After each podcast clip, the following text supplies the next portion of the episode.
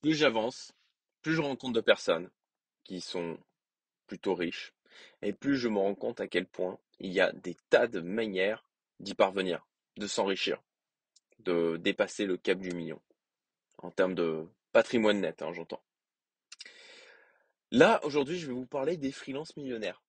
C'est des personnes qui sont notamment dans ma communauté, qui ont choisi chemin, où on a quelqu'un qui est intervenu, euh, Marc, euh, dans ma communauté aussi, euh, qui expliquait en fait son, parcours pour s'enrichir.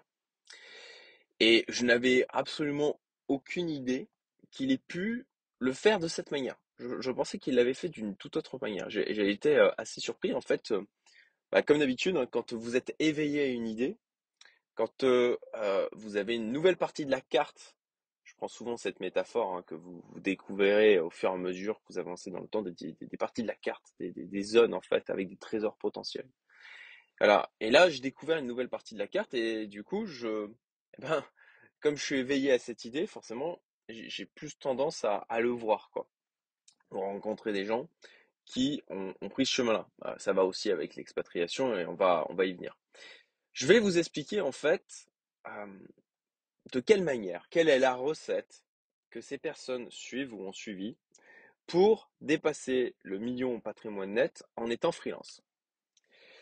Bien sûr, ça nécessite de prendre des décisions qui sont différentes, potentiellement on pourrait dire hors du commun, par rapport, c'est sûr, au schéma classique euh, qui euh, nous a inculqué à l'école, mais clairement ça vaut le coup. Alors, on parle déjà de quel horizon de temps approximatif Moi, les exemples que j'ai, c'est des personnes qui ont, en 10 ans, ou ont un horizon de temps de 10 ans, en 10 ans, ils, ils, euh, ils atteignent, en fait, ils ont atteint, ou ils vont atteindre le niveau, du million de patrimoine.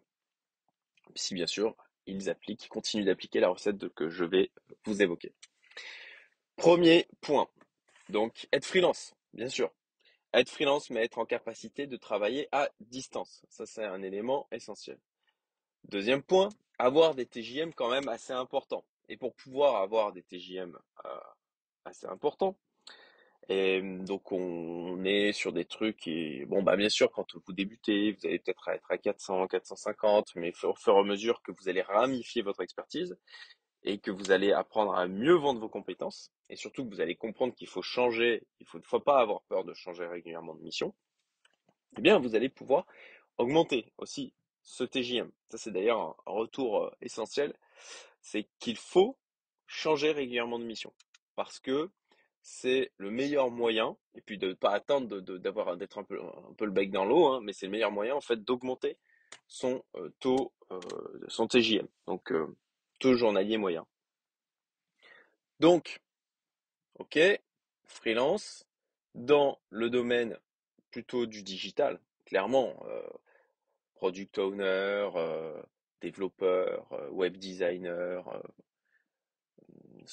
potentiellement, alors peut-être pas Scrum Master, j'allais dire Scrum Master, mais peut-être pas. Je, connais pas assez le métier. Est-ce que ça peut être fait à distance vraiment ou pas je, je, sais pas trop. Mais bon, voilà, il y a des tas de métiers de ce type expert marketing, euh, ça aussi très prisé. En tout cas, les bons, bien sûr. Copywriter. Donc, il y a des tas de boulots comme ça que vous pouvez exercer à distance. Ensuite, c'est s'expatrier.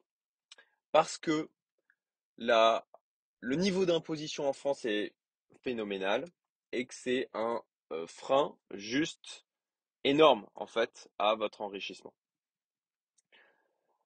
Et Dernier élément, eh bien, garder un train de vie qui reste maîtrisé. Là, je parlais avec des personnes qui effectivement euh, pouvaient vendre leurs prestations 800, euh, parfois même 1000 à la journée, mais qui vivent avec 25K, 30K à l'année.